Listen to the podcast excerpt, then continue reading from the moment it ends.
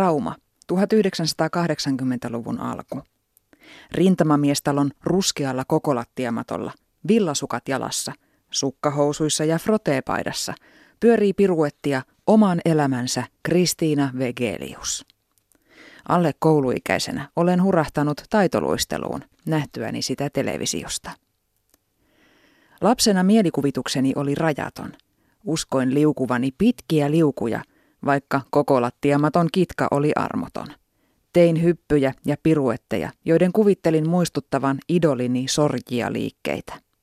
Eikä siinä vielä kaikki. Koko lattiamattoluisteluni oli mielestäni niin hienoa, että se tarvitsi sekä yleisön että selostajan. Isäni joutui esittämään molempia.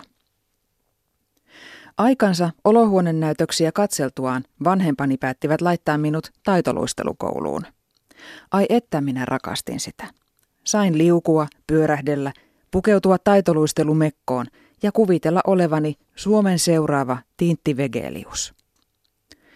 Mutta ensimmäisten leikkisien iloa täynnä olleiden luisteluvuosien jälkeen mukaan tuli vertailua. Hauskuus katosi, kun en oppinut sirklaamaan puhtaasti oikealle kaartaessa, enkä muita hyppyjä kuin valssihypyn, vaikka kuinka yritin harjoitella.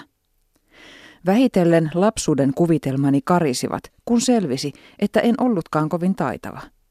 Jonkin aikaa sinnittelin, sitten lopetin koko harrastuksen. Koulun liikuntatunnit tekivät myös parhaansa nitistääkseen liikunnan ilon. En ollut se, joka valittiin viimeisenä pesäpallojoukkueeseen, mutta kyllä minuun iskostui tiukkaan ajatus siitä, että en myöskään ollut kovin urheilullinen. Suoritukset, mittaamiset, arvioinnit ja se kaikki paremmuusjärjestykseen laittaminen ahdistivat kovasti.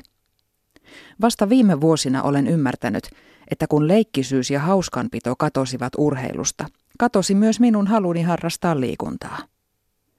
Vuosikaudet tunsin huonoa omatuntoa siitä, että en urheillut. Yritin toki välillä aloittaa jotain, mutta se sama suorittaminen, mikä luistelukoulusta ja liikuntatunneilta oli jäänyt mieleen, oli aina mukana. Jopa silloin, kun yritin yksin lenkkeillä. Minun omien korvieni väliin oli iskostunut ajatus siitä, että liikkumisen pitää aina tähdätä mahdollisimman hyvään, mitattavaan tulokseen ja että urheilu on juttu, joka on tarkoitettu jo valmiiksi hyväkuntoisille ihmisille. Liikunta palasi pysyväksi osaksi elämääni vasta, kun se tuli ilon kanssa.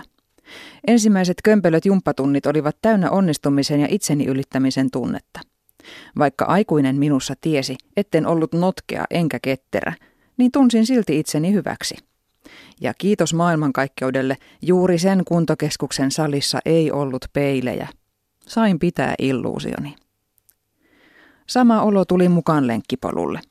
Vaikka kävelijät melkein painelivat ohi hölkätessäni, tunsin jotain, joka oli ollut kateissa todella kauan. Sisäinen piiskuri minussa oli väistynyt ja tilalle oli tullut taas se lapsi, jolle liike tuotti iloa. Suorittaminen oli muuttunut taas leikiksi. Oman elämänsä vegeliuksena palasin lopulta jäällekin, tällä kertaa hokkarit jalassa. Pelasin muutaman vuoden jääkiekkoa aloittelevassa aikuisten naisten harrastajaporukassa. Vaikka hävisimme ensimmäisellä kaudella kaikki pelit, pukukopista lähdin aina hymykorvissa. Meillä oli hauskaa yhdessä. Mokille naurettiin ja onnistumisista iloittiin. Kun liikkuminen on kivaa, sitä haluaa lisää. Liikkuminen on aikuisen leikkimistä. Leikkimällä minusta on tullut yli parinkymmenen vuoden tauon jälkeen taas liikkuja ja vieläpä monessa eri lajissa. Kunto on siinä hauskanpidon ohella kohentunut. Se ei tarkoita, ettenkö ottaisi liikuntaharrastusta myös vakavasti. Otan, mutta en ryppyotsaisesti. Vakavuus on sitä, että varaan harrastukselleni aikaa, koska tiedän sen virkistävän. Silloin tällöin saatan ottaa jopa jonkin urheilullisen tavoitteen. Tuloksella ei kuitenkaan lopulta ole niin väliä. Tärkeintä on ilo. Ja iloa ihminen tarvitsee.